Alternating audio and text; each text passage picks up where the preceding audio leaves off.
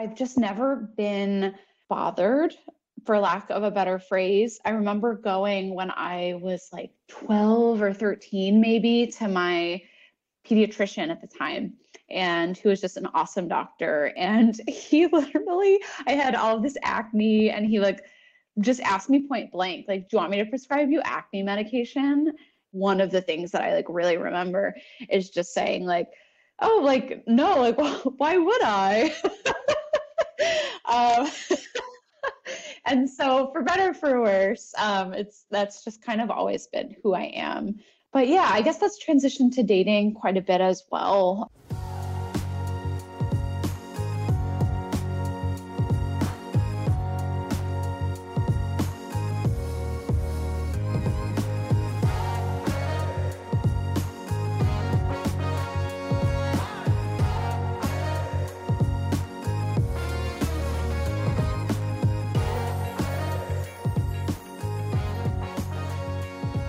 Hello, welcome back. We're here for another episode of Interstates and Heartbreak, a podcast all about the shared experience of dating.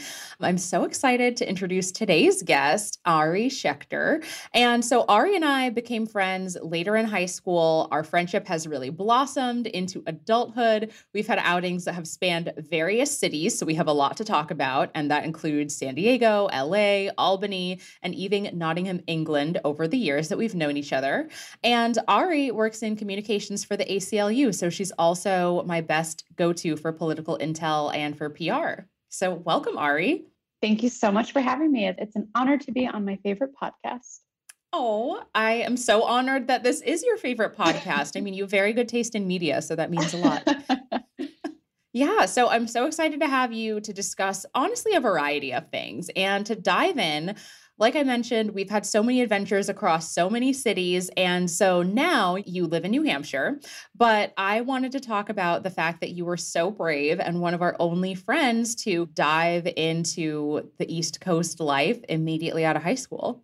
Yes. And the number one question I have been asked for the last 10 plus years is, why the heck are you here from San Diego? And at the time of recording this podcast, it's one of those later winter months where winter has been here for months. And the answer sometimes is, you know what? I don't know right now. But in all seriousness, it's been a lot of fun to experience life on the East Coast. So it's been quite different than San Diego. Yeah, I feel like that's so cool because for me, it was like, ooh, I'm going to LA, but it's like literally big deal. You went 2 hours away, so it's not really that different, even though San Diegans would tell you otherwise. Yeah. But I also feel like your experience is so similar to Emily's, a former guest from Emily in Ottawa. And she posted the other day that it was like -6 where she is in Madrid. And I was like, I literally can't fathom that. Oh, I know. They're a little bit farther north than I am in New Hampshire and get so much more snow, and it is so much colder. So as much as I tend to complain, she is in a much colder and snowier place than I. Yes, yes. So going along our riveting topic of the weather. So the first time I visited Ari after she moved to New York, I got to go on this trip to New York for college. And so Ari was still in school as well. Honestly, that was one of the most fun nights ever. And I was just like, what is this crazy state where, like, I remember we went to this liquor store and it was just like a very different experience than buying alcohol in LA. I'll leave it at that.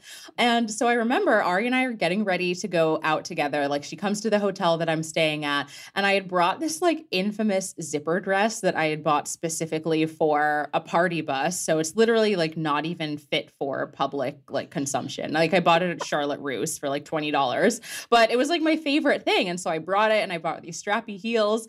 And I remember I was like, should I wear this or is that so crazy? And you're like, no, absolutely not. You should definitely wear it.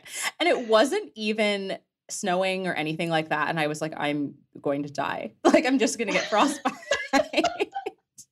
I don't know why I remember the month, but I'm pretty sure it was November of whatever year it was in. You know, it was actually March. So it was just cold March. Oh yeah. God. So I think that's why I packed that in my mind. Because it was cold enough to be November. Yeah. But no, I remember the pictures from that night, and it was a great dress. The pictures will stand the test of time. At least I looked good. I think I told my mom about it. And so this is one of my famous mom quotes that's typical savage mom. And she was like, I can't believe you wore that out. People probably thought you were a prostitute. It is New York City. It was a great dress. It was trendy. Everybody, I'm sure. Trendy. Yeah. I don't know if we can call Charlotte Russe trendy, but that's very kind of you. Oh my gosh. So I guess I have to ask, like, what was behind your decision to make such a drastic move for college? Yeah, I was really determined to move to the East Coast. New York City was definitely in my sights, and I only applied to one school in New York City, two schools in upstate New York, and then one of the schools that was in San Diego, just in case something didn't work out. And ended up going to the State University of New York at Albany, which is about 2.5 hours north of New York City. And the first time I ever even visited the campus was during my orientation. So definitely an unconventional for a lot of people who would take the college tours. I just had a feeling it would work out and be great, and really took that chance. And I'm so glad it did work out. Yeah. Being much older now in hindsight, I kind of can't believe that I did that, but it was wonderful. You know what? I feel like we thought we were very prepared as we were making college decisions. But even for myself, I only applied to schools in California, and I was very much like, I thought that I was going to go to grad school at NYU. That was like my dream. And lo and behold, it is how many years after we graduated college? 8, 9 years, haven't gone to grad school. So I only applied to these California schools, and I loved UCLA. Don't get me wrong, but I was like, that was pretty short-sighted. So. Well, yeah, it speaks to the nature of who knows what is going to happen, and just got to enjoy where you are. So aside from the weather, what were some of the biggest adjustments making such a crazy move like that? Well, I will say some of the biggest adjustments, I think, has been kind of the working attitude. When I moved back to Albany, New York for full time of working and not just being a college student, there really is that. I think it's pretty stereotypical of being in New York, of just that the grind of work is different and the intensity of people at work is different. And I didn't think too much of it at the time, but looking back and getting to talk to you and other people that really began their careers on the West Coast as opposed to the East Coast where I was, I think the day-to-day is just a little bit different. And I remember the first time I stepped out of the car with my dad for the orientation I previously mentioned for college, like the first thing we heard was a mom who was like screaming at her daughter, who was also getting out of the car, like, go get the dog, like, make sure you don't steal the coffee. And I was just like, where am I? And so it's just an introduction since then. It's like no nonsense. Like there is no easing you in. Like you're just diving right in headfirst. Exactly. It is so in your face and so blunt so much of the time. So It's been fun though. So as you kind of navigated the dating scene, starting when you were in college, did you notice any major differences between the archetype of like an East Coast boy versus a West Coast boy? Yeah, there's definitely just different types of groups of people that are interested in different things and approach dating in different ways. And I think there's some groups of people on the West Coast that just don't exist on the East Coast and vice versa. Mm-hmm. I went to college, like I said, in Albany, New York. So it's very close, but far enough away for a lot of people from Long Island to attend school there, but far enough away for them because it was probably 4 or 5 hours.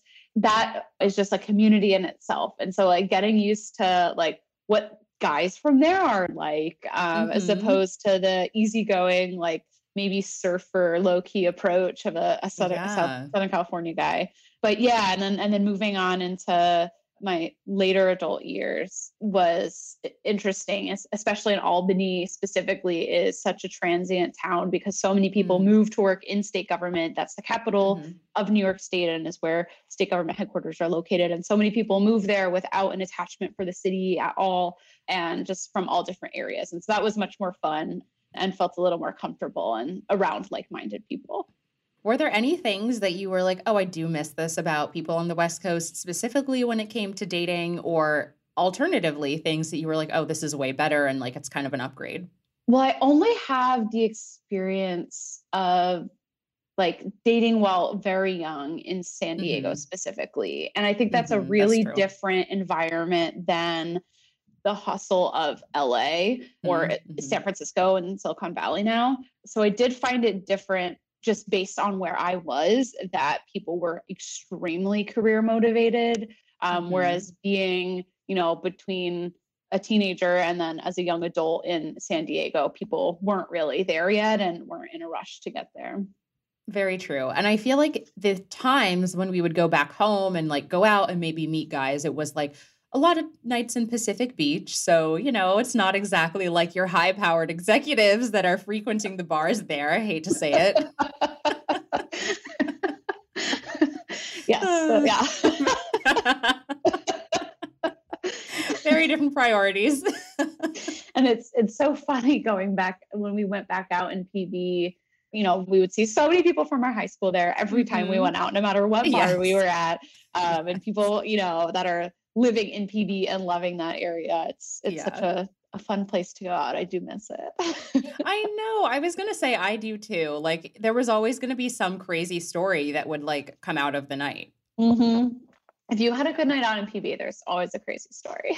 Yes. Even if it was like tangential. Like I think there was one night I remember where it's like I was leaving a bar and like these two guys get out in a fight because one of them just like starts peeing and he gets like pee on some stranger's shoe. And I was like, yep, that's PB. You could have told me that story without knowing where it was and asked me where I thought it was, and I probably would have said PB. It's like that TikTok trend. It's like, tell me you're this without telling me. It's like, tell me you went out in PB without telling me you were in PB. Yes. Oh my gosh. So going back into like your career, and like I mentioned earlier, you now work for the ACLU. And I think it would be so interesting for listeners to hear, you know, how did you get interested in politics to begin with? How did your career path kind of progress to get you where you are today? Yeah, absolutely. And I will just note, of course, everything I say on this podcast does not represent the opinion of my current or former employers. What a professional. Gotta throw it in. But yeah, I would say growing up where we did in San Diego, being a more progressive part of the country has always been kind of instilled in me growing up. And then I honestly didn't have plans to get into politics or civil rights until I had an internship actually while in college at the New York State Department of Parks. So like state parks. And I was just doing marketing for them. And my boss there, who is just so amazing, I asked him if I should apply, honestly, just because I thought it would be fun to an internship in the governor's office. And he was like, absolutely. And it was so funny because he actually ended up taking a job in the governor's office right when I started as an intern there. And so just kind of fell into it that way and really just anticipated being an intern in that office and learning as much as I could. And when they asked me to come back for a job, after I had moved back to California, I, of course, had to drop everything and do it. I had such a good internship. So I moved in the middle of January. And if you are a listener on the East Coast or somewhere where winter is prevalent, you will know what that means. And so moved back. I lived on one of my best friend's couches for 3 months. So I looked for an apartment because they're so scarce in the middle of winter on the East Coast sometimes. And really just started falling in love with doing that kind of work. So I moved around a couple of times after I started that, and then eventually took what I consider to be my absolute dream job at the ACLU in New Hampshire. So it's been a fun experience and getting to work on a lot of really pressing issues along the way. That's awesome. Yeah. And I love that you've had such a wide array of experiences and clearly you made such an impact early on. And they were like, we need to get this girl back. And it definitely, your professionalism shows, even with your disclaimer before diving in just now. Well, thank you. And I won't say your name, but I have to give a shout out to the person who knows who they are. That was my supervisor during the internship who really got me in and saw the potential in me. And I'm forever grateful to them. Oh, yeah. You always have to like keep those people who kind of shaped your early career in mind. Makes such a difference. Yeah. So I remember the next time, I think this was the second time, or I guess maybe just the first time post-graduation that I visited you, and we went out in the political district in Albany on my last night that I was staying with you. I remember it had such a distinct vibe, and it was a very, like, it wasn't any crazy bar or anything like that, but I remember looking around at all the guys who were, like, still out after, like, nights that they were finishing up work and, like, in their suits, and I was just like, this is so sexy. But it also had, like, kind of a schmoozy, very insidery vibe. And so I kind of wanted to get your take on what it's kind of like to go out with people who work in the political field and what the nightlife and, like, bar scene is kind of like within that world. Absolutely. And I don't know if other state capitals are like this, but I'll just kind of lay the groundwork a little bit, at least for the Albany area. Downtown Albany has basically just one big campus of where a majority of all of the state office buildings are located. So no matter where you work, if you're having a late night and you work in state government, you're probably in downtown Albany. And the neighborhood directly next to that, that has what you think of when you think of row houses, you know, all the connected houses, lots of apartments, all in kind of a cute historic area with restaurants and bars nearby. That's what you could easily walk to. And so when you're just doing work, it's so fun, especially if you have a really big win or you're commiserating a big loss. Everybody kind of like walks in, you know, in their workwear, in their suits, in their dresses, in their pants, whatever you wear, to the local bar and is either celebrating or commiserating together. But it's so funny when you're dating, because that means you see all of the same people. Or it could just be totally platonic, but there's always people that you know around. They're always watching. People always see you. And so it's a little place where everybody kind of, you know, you always got to make sure you look around before and see if you can know somebody there. Yes. Oh my God. How stressful. Yeah. Also, what I'm hearing is when you work in politics, it's very like win or lose, we still booze after work. Oh yeah. Yeah. Absolutely. I love that. Honestly, that's so great. And what you're describing about kind of like the community and how close knit it is and how well everyone knows each other.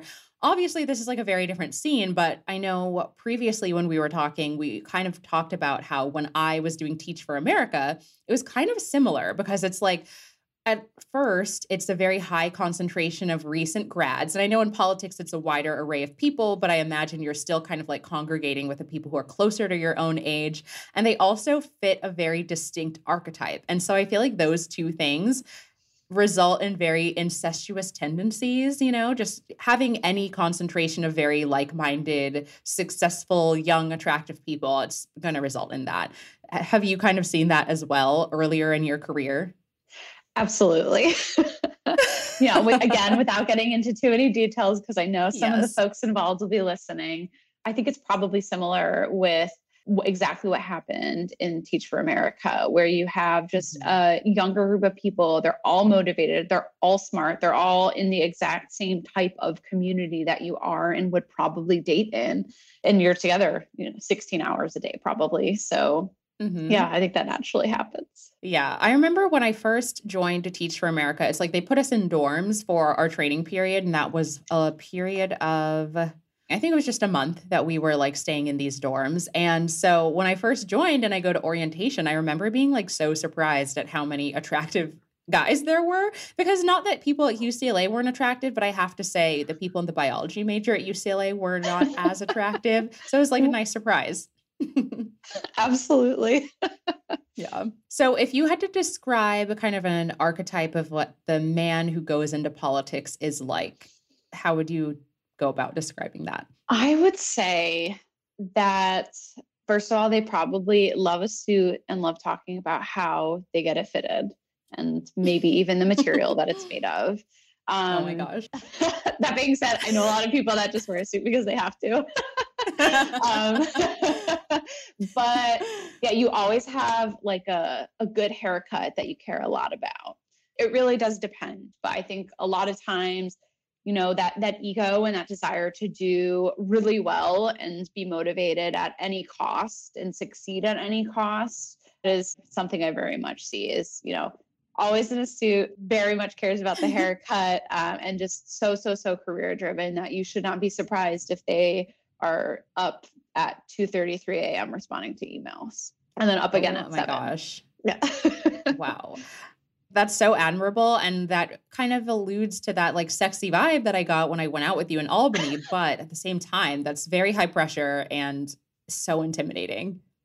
It is high pressure. And looking back, I try really hard in my current job, which is also a high pressure job, is to not really try to stress myself out and overwork myself. I really take a lot of time to say, okay, like, am I having a good work-life balance here? Because I don't want to burn out. I love what I do and I want to keep doing it. Whereas I look back and I don't even know how, when I was, 21, 22, 23, going out in the political scene, like out until 2, up at 6. Yeah. How did I do that?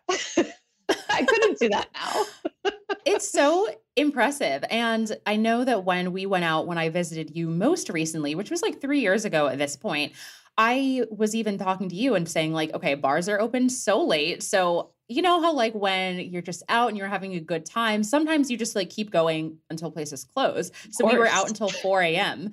And I was like, literally, A, how do people not have liver poisoning? B, how do they have any money at all? Like going out, buying these expensive drinks for all hours of the night. Like it's pretty wild. Yes, definitely. And not intending to weigh in an opinion on whether bars should or should not be allowed to be open this late. But luckily in the area that I lived in Albany, there was some laws that I know the restaurants are fighting, but they were only able to be open until 2. And so that's unlike the rest of the state. And so it made it a little bit easier when you were at your local celebrating something. Yeah. They're probably like, we need our people in government to be functioning, not functioning alcoholics. So. So I know we've talked about the fact that you actually have not dated anyone who works in politics. And so would love to hear, is that like, would you say it's a conscious decision or just kind of like, oh, something that never really happened? It's so funny because when we were talking about that, I originally didn't think too much of it. And I've thought about it a bit since, and I just can't decide where it lies between it was a conscious decision or not. And I think it was more unconscious because the type of person that at least I was working with while I love so many of my guy friends that work in politics so dearly and think they are incredible people. And I have nothing bad to say about them. I just saw so much that it just did not interest me on a romantic level. And when I go home to a partner, I don't want to necessarily be talking about work. I'm not personally interested in being in that kind of power couple dynamic where you're talking about work and you're also talking about your relationship. And that's just personally not for me. And so I have had so much fun in my earlier 20s, just dating people that have so many different backgrounds other than politics. Yeah. And I totally get that. I also agree that it's so nice to have someone who you can connect with about different things, because if you date someone who's in the same field, it's so hard to separate that and not take your work home with you and just want to like continue to vent and feed off that energy. And so I totally understand where you're coming from. Again, like I have so many close friends that I was with for 16 hours a day on end. And I think, of course, at some point you're going to develop like a little work crush, whether that's anything serious or not. And it's to think about your work crush and like you're talking shop at 2 a.m. and then you're going to sleep and you're waking up and doing more work. That's not what I want out of my actual partner. Yeah. I don't want to think about work when I'm with them all the time, at least. Absolutely. Yeah. So I realize I've never explicitly asked you this question. So since you don't date guys in politics, how would you describe your type? That's such a good question. I laugh because I always think of, I don't know if you've seen this reality show called Love Island. I haven't. I've heard great things. If you like reality TV, it's amazing. I don't recommend it for being anything other than what it is. But the UK version specifically, by the way, it's a very big undertaking. Each season is 50 hours. So it's a very big undertaking. I did not expect that. And they are always talking about their type on the show. And I had never really considered it as something that people talk about before I watched that show. Like they would literally be like, my type is brown hair and he is funny and he loves his mom and like all of these things. So like, this is my type. And if you look back at the people I personally have had crushes on or been romantically interested in or dated, they just really are totally across the board. And I would say I don't have a type. I think the one thing that kind of like goes through all of them is, for some reason, I really dig like responsibility and just somebody that is like comfortable with themselves and responsible for their place in the world. So, I mean, those are very attractive qualities. Like, it makes sense. Like, you want someone who's going to be like having a good head on their shoulders, has their shit together. So that makes sense. Yeah. So when it comes to your approach to dating, one thing that I've always admired about you so much is that you are so confident.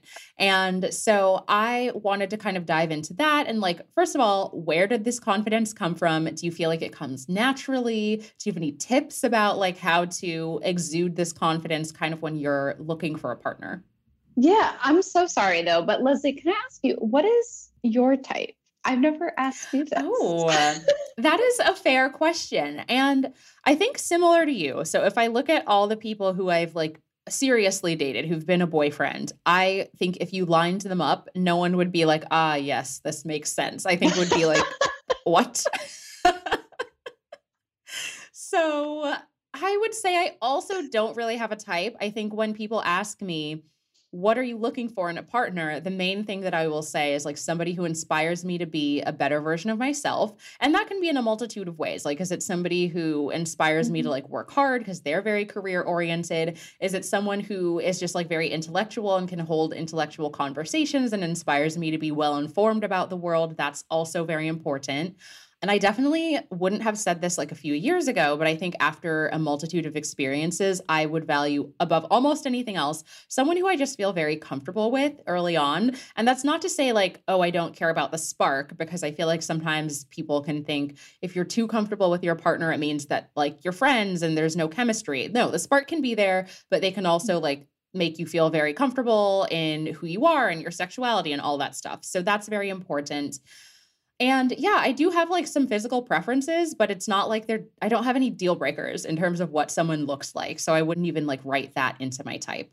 I have to tell you, I feel like it's the exact same for me. And you've said it so much better than I ever could of it kind of almost, it doesn't, it doesn't matter necessarily like what somebody looks like, but it's really just that they make you feel comfortable, that, you know, they're comfortable. And that they are intellectually there where you want them to be. So yeah.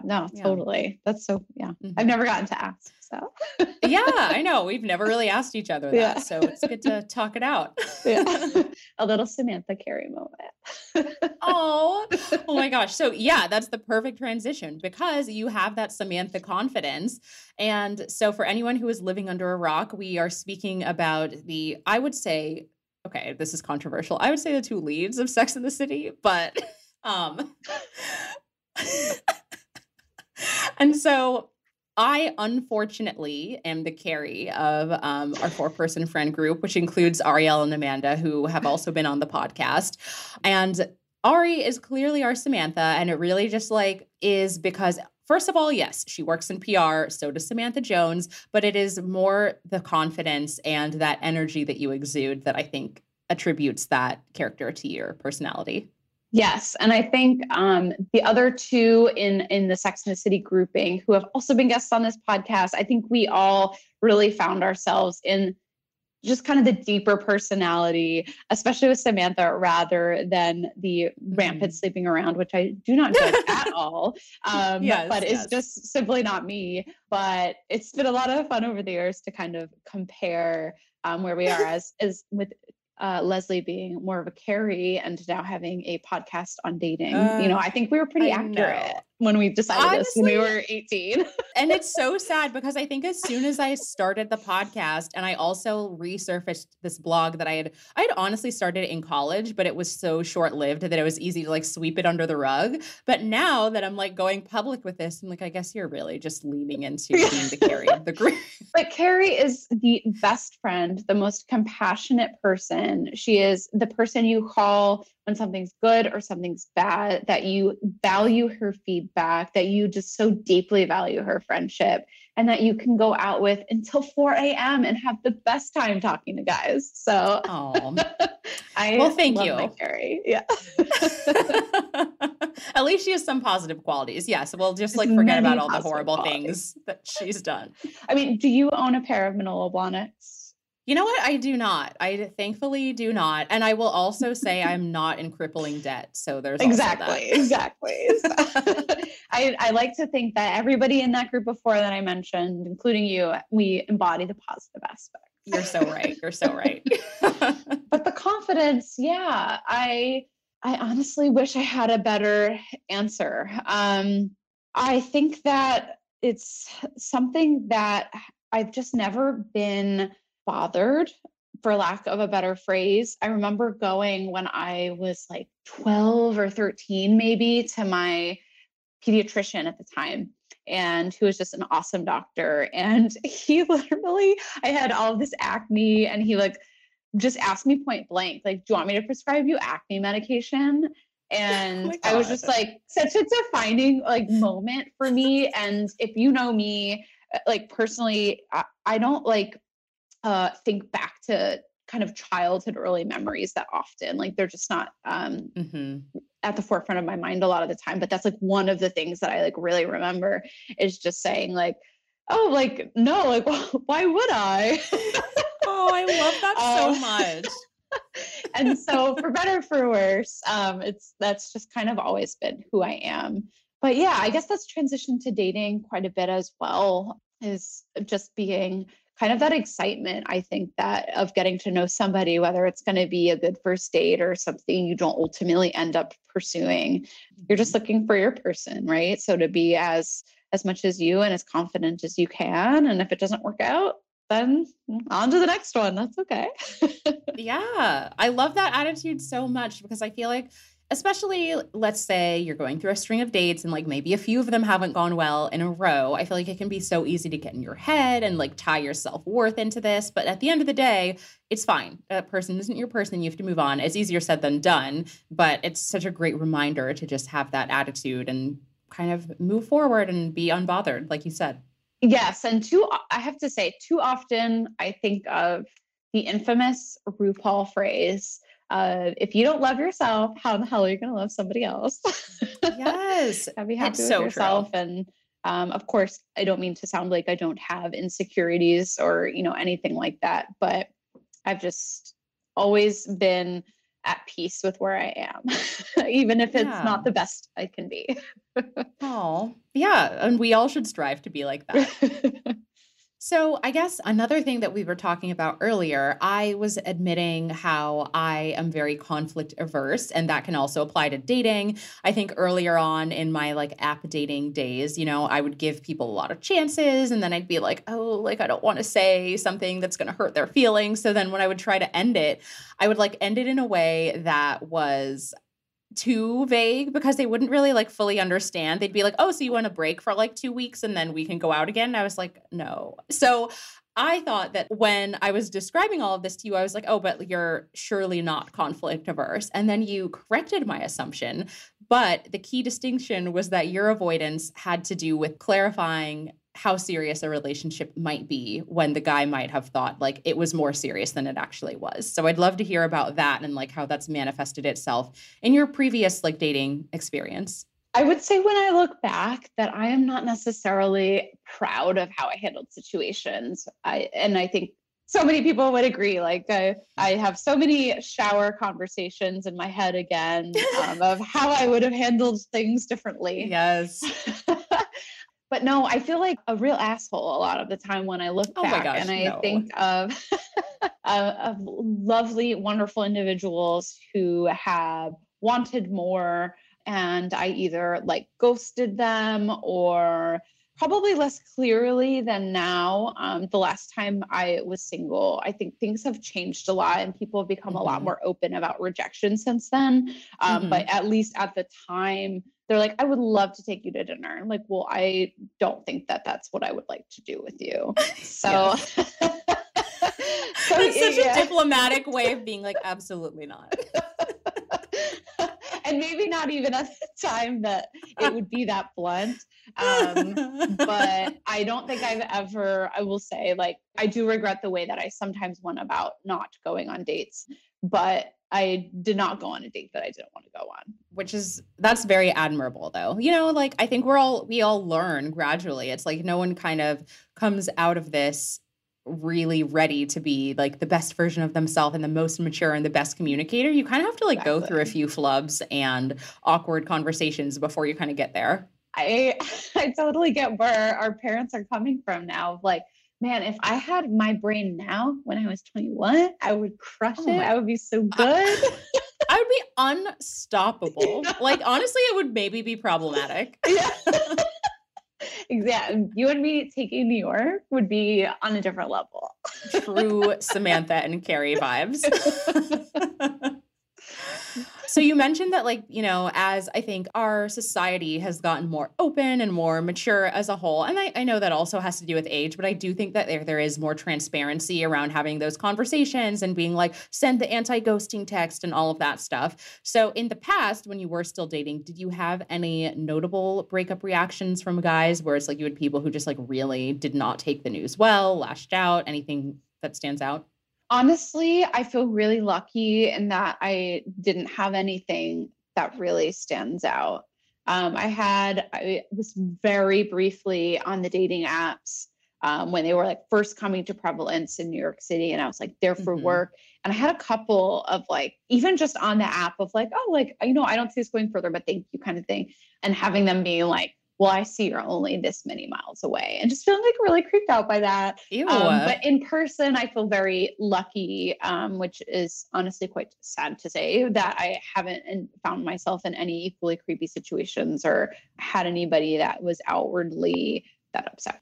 Yeah, that's really great. And I feel the same. Like, I have had the people, going back to my inability to be super clear early on when I was trying to let people down. I've had those people who followed up and not gotten the hints, but I haven't had anyone who's like lashed out. And I feel like you hear those stories and I'm like, yes. Oh my God, like, who are these men? Yeah. Like, you see all of those, I say TikToks now, but like just general posts on the internet of women who are like, hey, like, I think you're really nice, but I don't think this is going to work out. And then they say all of these like expletives back and just, you know, showing the patriarchy's alive and well.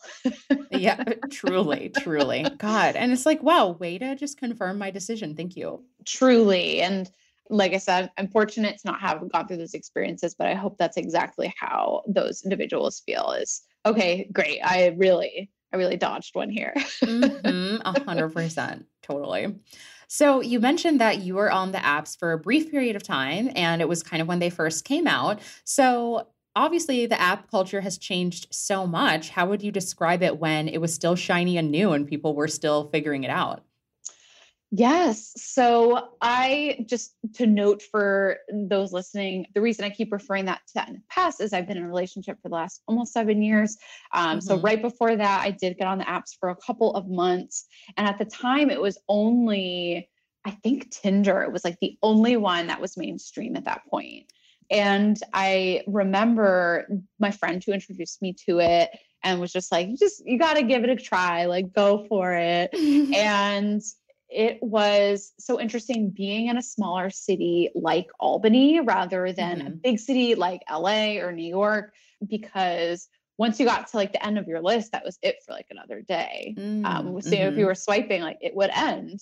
And not everybody that was single was, obviously people still aren't now, but there was a lot less people that were willing to be on the apps, especially in a city like Albany, kind of like what we were talking about before with the ego and being so career driven. It's like, well, I don't want somebody to like see me. Like at the time there was still kind of that stigma. And so I remember one of my friends being like, no, it's so fun. Like, you just got to get on, like just do it. I was like, okay. And so I did, and it was a lot of fun, but yeah, really interesting being in a city like Albany to do it. I can imagine. And so since it was still kind of niche, would you say that you had more experience meeting men in the wild versus meeting them on the apps at that time? Yeah, definitely. I met my now partner in the wild. And I met up with, I would say more than a few, but less than a bunch of people from Tinder. And I was able to weed out who I thought would be more of a good match for me than not.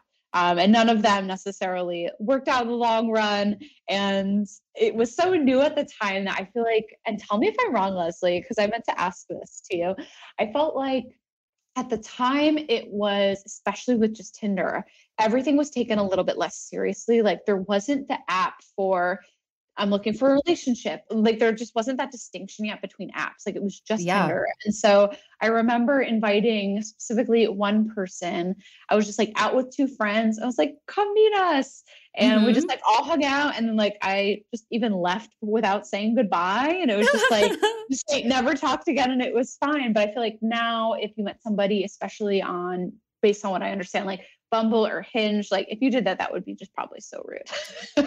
Yeah, no, I think you're so right. But one thing I will say, I think that is still something that maybe younger generations do.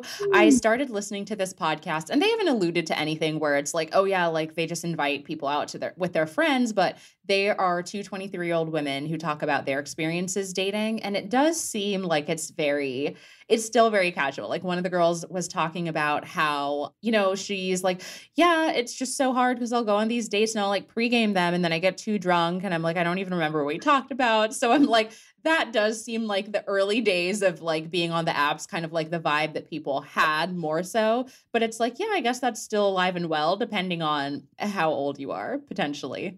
That is incredible. I love that so much. But that makes a lot of sense as well as being younger and what you expect from a dating experience when you're younger. Totally. I have to ask you, did you ever have the app Grouper? No. Oh, so, okay. Grouper, it was a wild time and it was popular. I want to say the first 2 years, maybe even just the first year after we graduated college, at least in LA.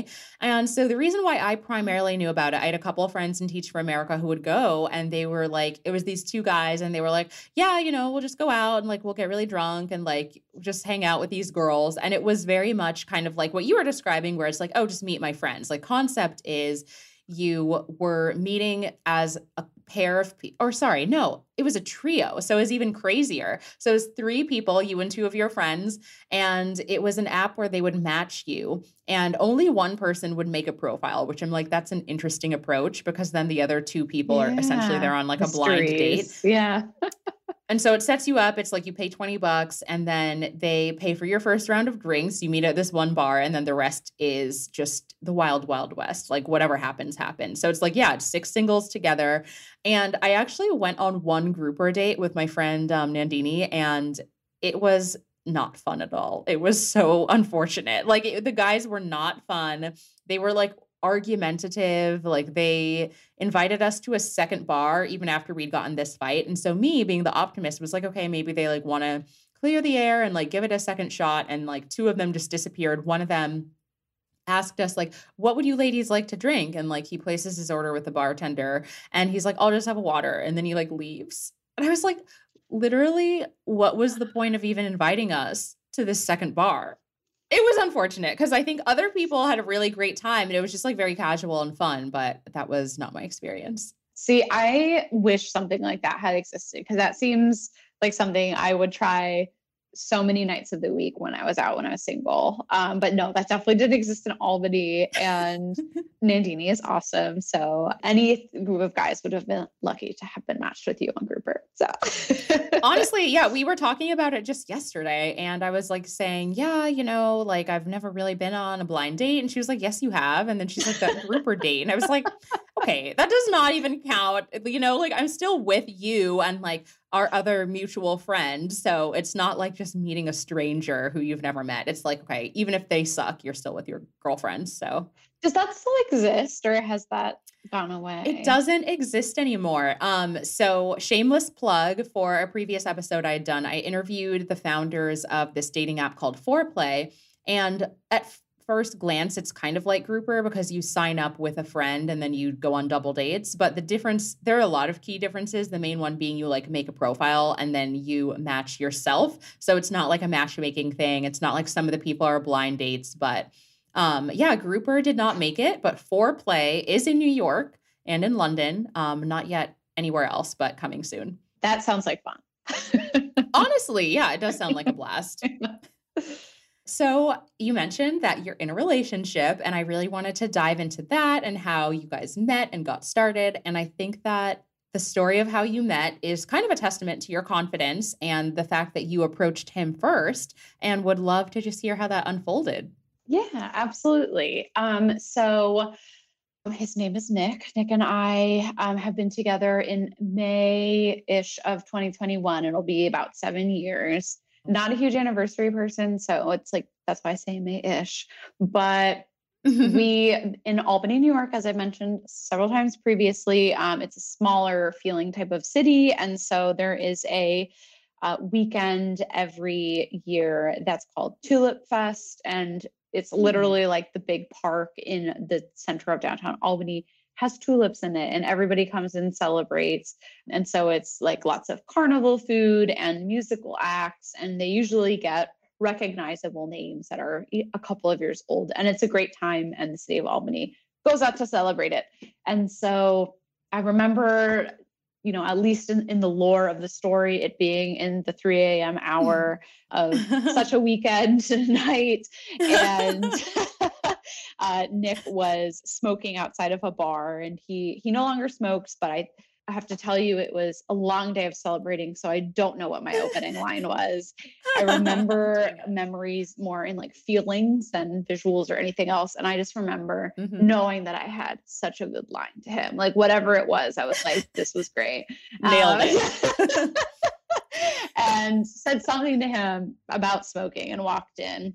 And over the course, I was with 2 guy friends who were like, all right, it's 3 a.m. It's time to go home. And I was like, no, but I think this guy is really cute. And they were like, all right, you're going to meet now and figure it out. And so I remember the next morning waking up and being like, I feel like I told somebody I would watch Jurassic Park with them, which is me is very weird, because like I was deeply traumatized by Jurassic Park as a young child and would never agree sober to watching that with anyone. And I was like, I just feel like I told somebody I watched Jurassic Park with them, and I like nothing else. Like my memory of like approaching and having that good line honestly came later. In the morning, I don't remember doing that. I was just like, wow, I really felt like I told somebody this. And then I'm like, okay, whatever, get along with my day. And then at 3 p.m., I get a text. So, .. Jurassic Park. Oh my God. I was like there I knew it is. I knew it. And obviously I said, absolutely not. I am not going to watch Jurassic Park. I think it was playing at the like local kind of hipster theater at the time. So it wasn't like a Netflix and chill thing, but I was like, no. And so, we met at one of my favorite dive bars, and honestly have just been inseparable ever since. He was on the exact same page, because he made sure in a story to tell me his name in the third person so that I would know his name. And I did not return the favor. So it took him like 2 dates to figure out what my name was. And it's just been okay. So how did he eventually figure it out? That's a really good question. I honestly can't remember. I want to say he might've overheard it on a phone call or something. I can't quite remember, but he will constantly tease me for not telling him in a smooth way of what it was, like he did for me. So it was in some way that he got it. Oh my God. Okay. I love that detail, because I have had that happen. Unfortunately not with someone who I ended up dating, but I met this person. I don't even have the excuse of being drunk when I met this person. I actually am just kind of bad with names, like especially if it's given like very quickly or I'm caught off guard. And so I was sitting at the bar eating dinner by myself, and I met this guy. He got my number by the end of the night, and I was kind of like, ooh, I don't remember his name, but I was embarrassed to ask. And I was like, well, when he texts me, he'll be like, hey, it's blah, blah, blah. He did not do that. And so we went on another date, and I remember being like, I don't want to ask, cause I'm on the date. And like, I was thinking maybe like when he put his card down to pay, I would like swipe a glimpse of it. I did not. We only went on the one date, so I never had to really find a solution, but maybe he just got the vibe that like I didn't know his name and couldn't call him by his name. That's so funny. And I feel like it's one of those things where so many people are not named people. I am certainly not one of them. And so we have to normalize re-asking names, because we want to make sure, you know, not only do we know it, but that we say it right and that we can, you know, we got to normalize that. Mm-hmm. We do. But I digress. So, you know, like you said, you kind of struck up the conversation with Nick, and I do want to dive into like how your relationship progressed further. But I also wanted to ask, would you say that like kind of when you were out and about on the dating scene, would you typically strike up conversations with guys? And I ask because it's been like a common conversation theme on this podcast, particularly with Denzel, about thoughts on women initiating and the frequency with which it happens. I loved Denzel's episode, by the way. Highly recommend to listen if you haven't yet. So good. Interstates and Tinder dates, first one. But yeah, I would say it's relatively common. I think the part of me like would love to just be approached, but often the friends that I have surrounded myself with are much more of the type to just insert themselves in conversation, and I'm kind of along for that ride a lot of the time. And so I picked up on some of those tendencies.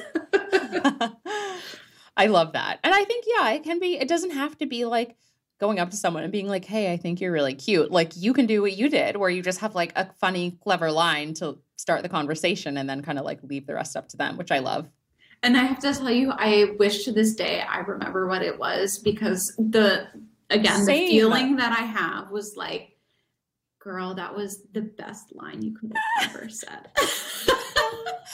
I fully believe you. And I mean, the relationship length really speaks to that. You know, it's like it was 7 years later. Here you still are. Through thick and thin. It's the opening line that gets you through all that.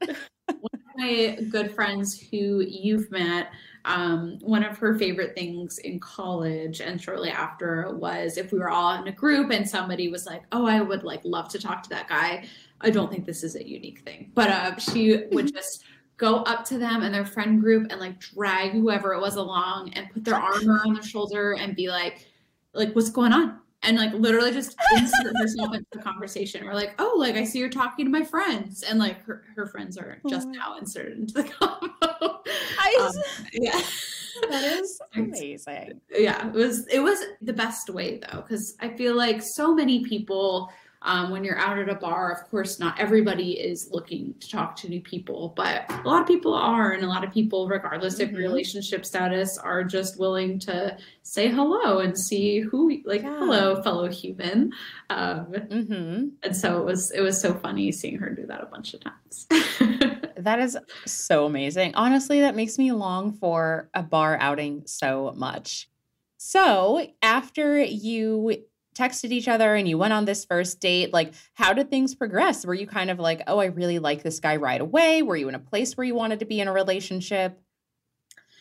Yeah, I'm trying to think back here. After our first date, I think I got in his car because he offered to drive me home, which looking back and nowadays, don't get in the car, no matter how wonderful he seems, but I did. And he dropped me off at home and it was wonderful. But really, the only way I can describe it is that it was just, we just didn't separate after that and have really been together ever since. We were both the type of people to say, I would say we were both reasonable people that don't typically jump into relationships. And so we're both like, you know, when we think about our lives, it was, oh, like I wouldn't move in with a significant other until probably like 2 years kind of thing. And we moved in after a year, which is very small amount of time. And just, we're truly inseparable and just hanging out kind of 24/7.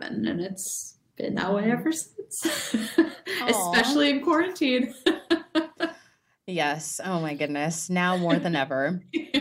So as you're kind of like progressing, since it sounds like things moved pretty organically, like you guys were both mutually interested in each other, of course. So how did the conversations look like about like deciding to be exclusive and like who initiated those conversations? Or was it just kind of like, oh yeah, like I'm not seeing other people, you're not seeing other people, and very casual?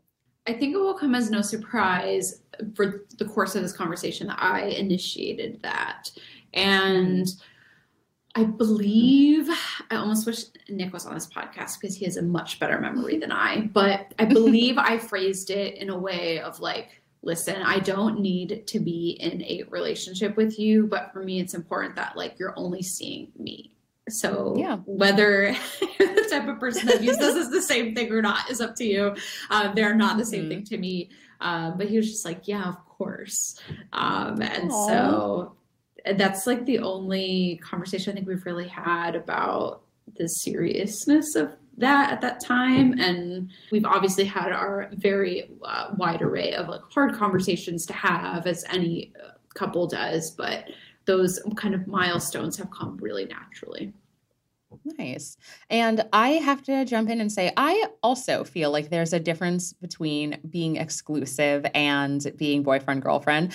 And I've definitely had one period of time where I didn't even realize someone thought that I was their girlfriend. We had agreed to be exclusive, but in my mind, I was like, okay, so, you know, we're just like waiting until we're boyfriend, girlfriend. And then it was like actually a while later that I was like, oh, you already thought I was your girlfriend, which obviously wasn't a problem. I liked this person, but you know, just differences of opinion. It's so interesting how people kind of define those two things differently or really see the validity in differentiating between being exclusive versus being in a relationship. So it's pretty fascinating.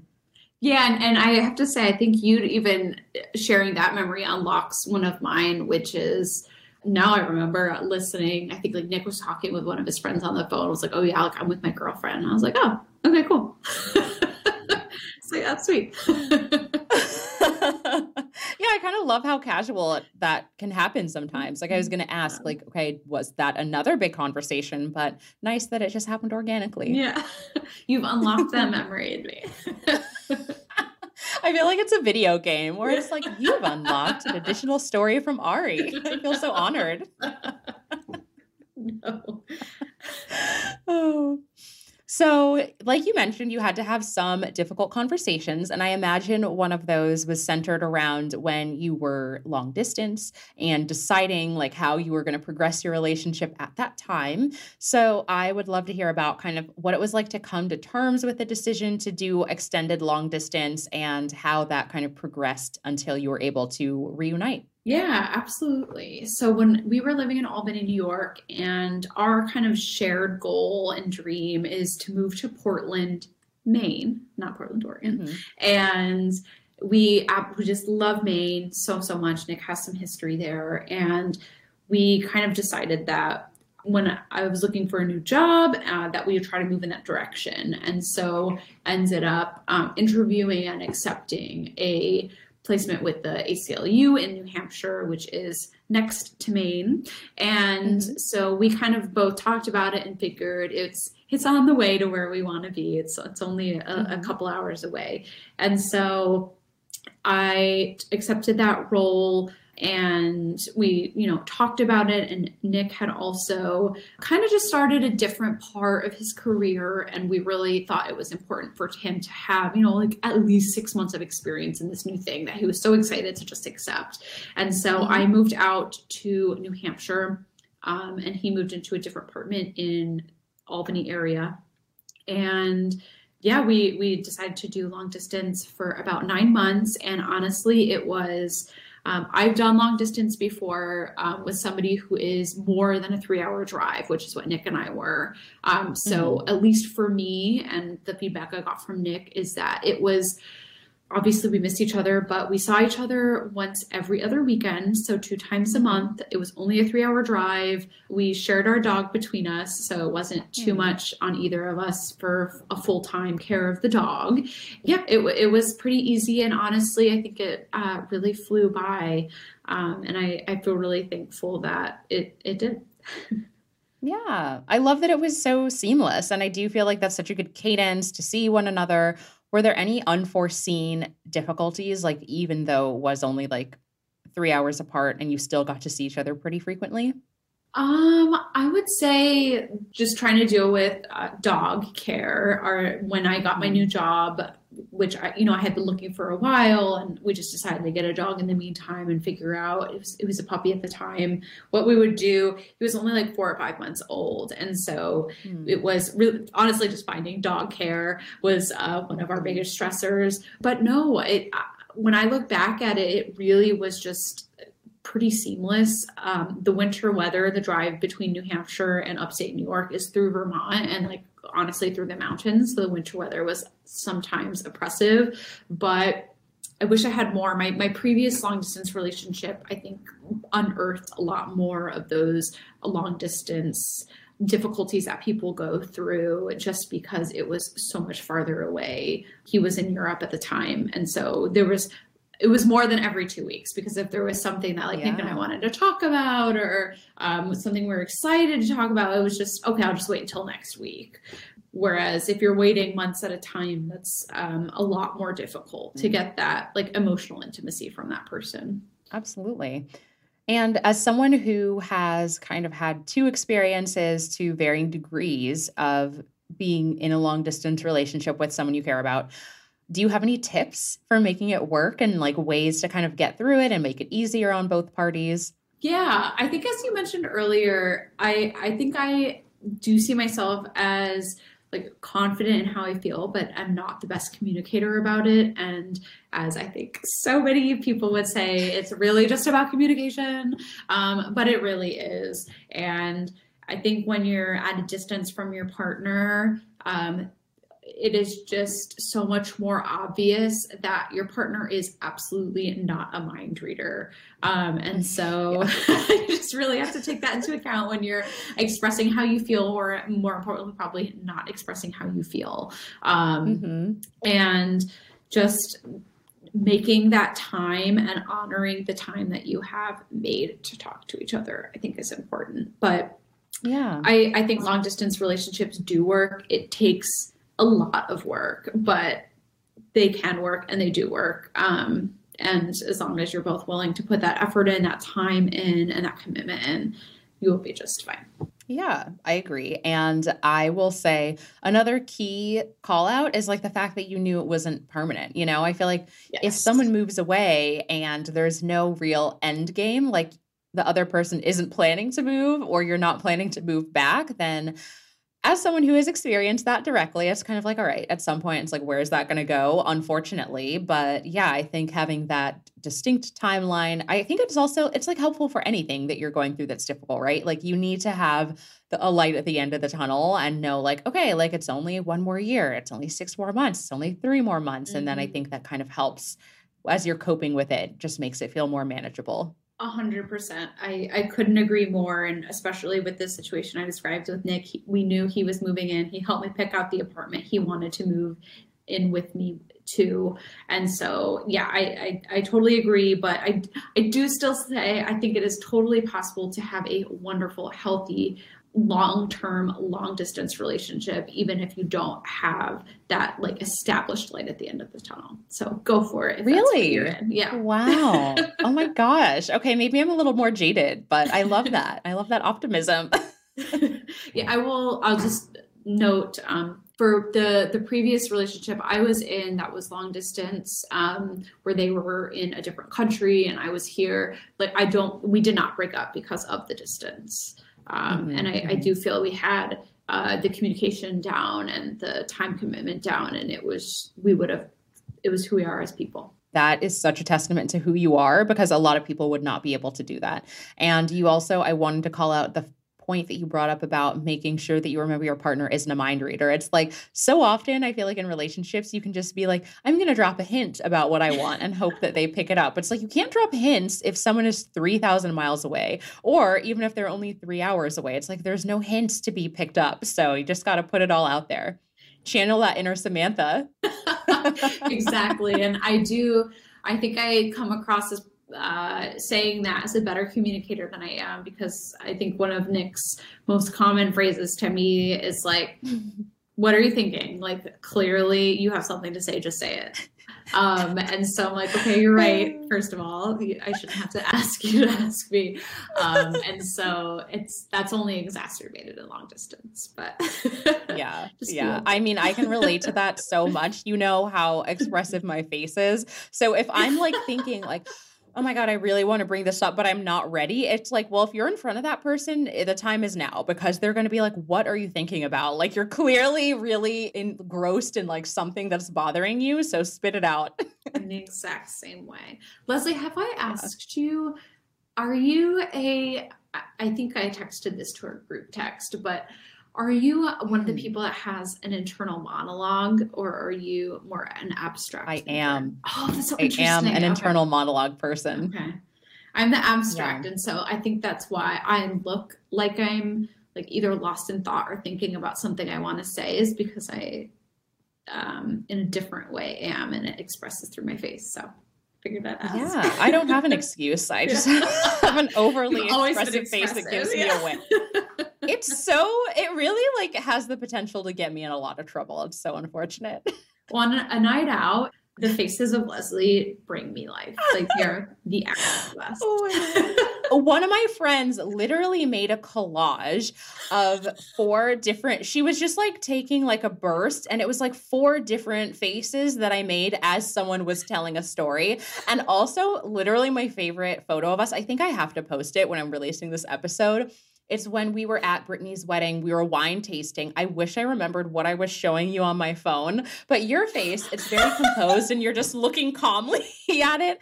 And I'm looking down, I'm pointing, and I'm like looking at you and I'm like, oh my God. It was so dramatic that I'm like, what on earth was I showing you? Because I was clearly appalled and you were just like, mm-hmm, yeah.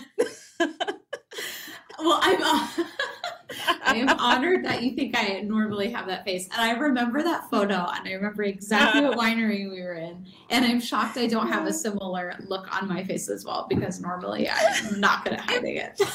It must not have been anything serious. That's like the only explanation. I wish I could remember. I do remember we were like swiping through profiles at some point, because I remember we were swiping for one of our other friends and we were swiping for me. I think you had like taken my phone at one point to like swipe through people. Yeah. So maybe it was a reaction to someone's profile. I don't know.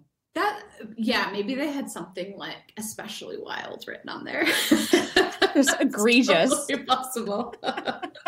So speaking of people who we aren't happy with, that translates really well into our game that we're going to play. I've been so excited to play this game with Ari. You can't even imagine, because we've been trying to record this, a little peek behind the curtain, for literal weeks.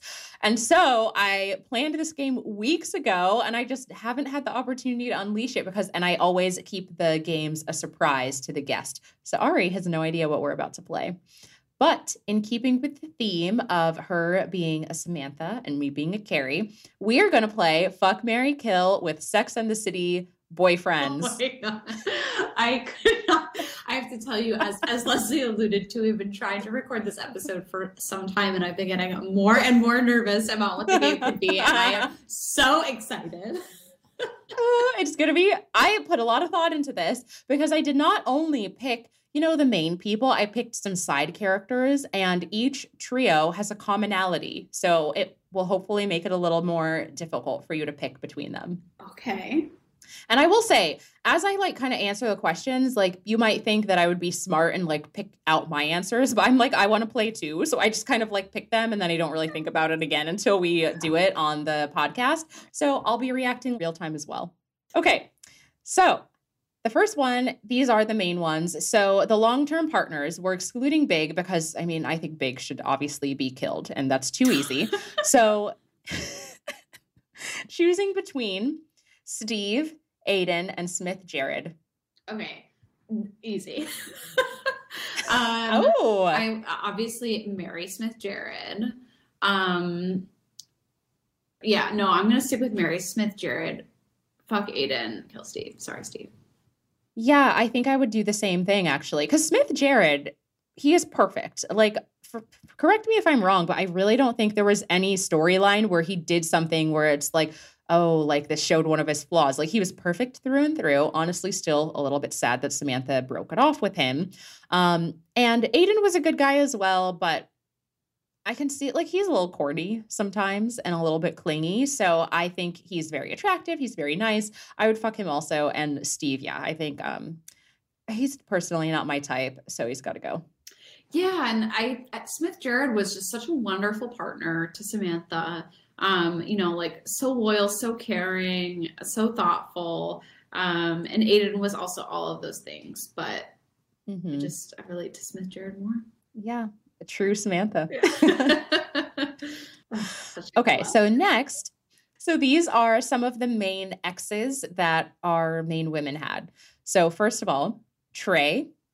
Then we have Richard, Samantha's ex, I guess if you call him that. And then Alex Petrovsky, the Russian. Richard was he was like very wealthy, right? And like ended up the one who Samantha fell in love with. Okay. Yeah. Mm-hmm. Okay. Oh, so I have to tell you, I'm like really torn on the dump/kill side of it because like, mm-hmm. Could you fuck Trey? TBD. You're so right. Which, you know, for anybody going through that is okay. For the sake of the game. Yes. I so much dislike Alex Petrovsky. So I think he's got to go. I think he's got to go. And then I think it's fuck Trey. And then Richard. Oh God, that means I have to marry Richard. No, I can't do that either. You can't marry Richard. I cannot marry Richard. You keep someone else's pussy. Okay, wait. So, just rewind. We're killing Richard. Yeah, he's I think really we're killing Richard. Go. And then I feel like forced into fucking Alex and marrying Trey. I don't know. What about you? Okay. I have different thoughts. I didn't like Alex Petrovsky either. I don't know why. He wasn't a bad guy, but like he kind of skeeved me out and I don't know why. I don't have a good reason, but he was skeevy. Yeah. However, I think I have to default into marrying him because Richard was such an asshole, you know, like anyone who breaks Samantha's heart like that. And he also gaslit the hell out of her. Terrible. Trey was also terrible. And I don't think I have any interest in having sex with Trey, like even beyond the question of his like ability to. I think even if he did, he would just be saying alrighty the whole time and it would be really weird. I would kill him. I would fuck Richard. I think he knows what he's doing. And I would kind of go into it being like, he's not going to commit. He's not the commitment type, but that's what it is. And then I would have to marry Alex Petrovsky, unfortunately. I get that. But Alex says, I think the worst part about him is when they'd be out with Alex's friends in Paris and he would just ignore his partner. And that's just not cool. That's true. And his friends were assholes. Yeah. They were so demeaning. You know, they weren't even nice to her, welcoming or warm. So sad. Yeah. I mean, that's a rough one. Like, there's no winning coming out of this scenario. No, that is a difficult one. It was great three options. Thank you. So, okay. This one is interesting because these next three people don't really have any commonality except for they are all people who Samantha dated actually more seriously. Like they weren't just hookups for her. So the first person is Maria Reyes. And for those who don't know, Samantha had a brief period of time where she was in a relationship with a woman. She was literally so wonderful. Then there was the Turtle. And for people who don't know, the Turtle was someone who Samantha really thought was a good guy. She like tried to go out with a good guy for once, but he was just like really boring and like not very cool. So Samantha went through this whole process of like making him over and like making him this really appealing guy to other women. And then the third one was named James, and Samantha was in love with him, but he had a very small penis. And when she brought it up, he did not react well. So you had to pick between those three. Three great exes, first of all. Definitely just off the bat, marrying Maria. Like I was such a big fan of their relationship. Maria was so dedicated and just seemed like such a wonderful person. So definitely marrying her. And then the other two are a little more difficult. Probably, mm-hmm. I would say, fuck Turtle and kill James. Yes. Sorry, James. I agree. And I think, you know, marrying Maria is a no-brainer. Like you would be such a power couple and she was so great and like, just like so sexy, so wonderful. Mm-hmm. The Turtle, he's a good guy. He is husband material. Like he's not the most exciting, but I would have to kill James. First of all, we know that he was not able to please Samantha and she tried, you know, like we know Samantha has like a reputation for this sexual prowess, but it's not like she wrote him off. She really gave it a go and there was nothing there. And when she tried to work through it, he really lashed out, which is a sign of poor character. So I think he has to go. Yeah. When I look back and think about the James period of Samantha's life, it's much less about what he is working with in bed and much more about how he handled it on a personal level. Yeah. Like, he should have been willing to find other ways to, like, make it work. Exactly. You know? Exactly. Like, she was willing to, so. Exactly. So.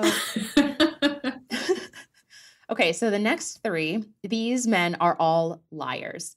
So we have Vince Vaughn's character, Keith, who met Carrie in LA. We find out that the house he takes Carrie back to is actually Carrie Fisher's, and he's her personal assistant. We have the guy who Miranda met when she was pretending to be a flight attendant. He was a doctor, or so we thought. And then we realized he was lying about being a doctor.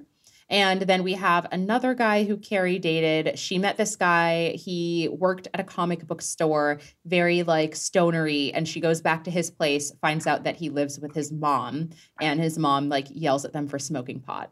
Now, having remembered who all of these people are, because they were amazing characters on the show, I think I have a good answer, which was... probably Mary, the Vince Vaughn Keith character, clearly is motivated and wants to, you know, do what it takes, even if that means making a house. So marry him. And then fuck comic book guy, because he was fun, and I know they had a very good time until his mom yelled at them for smoking on her beautiful balcony, as she should. And then fair. I just, you know, no respect for a faker.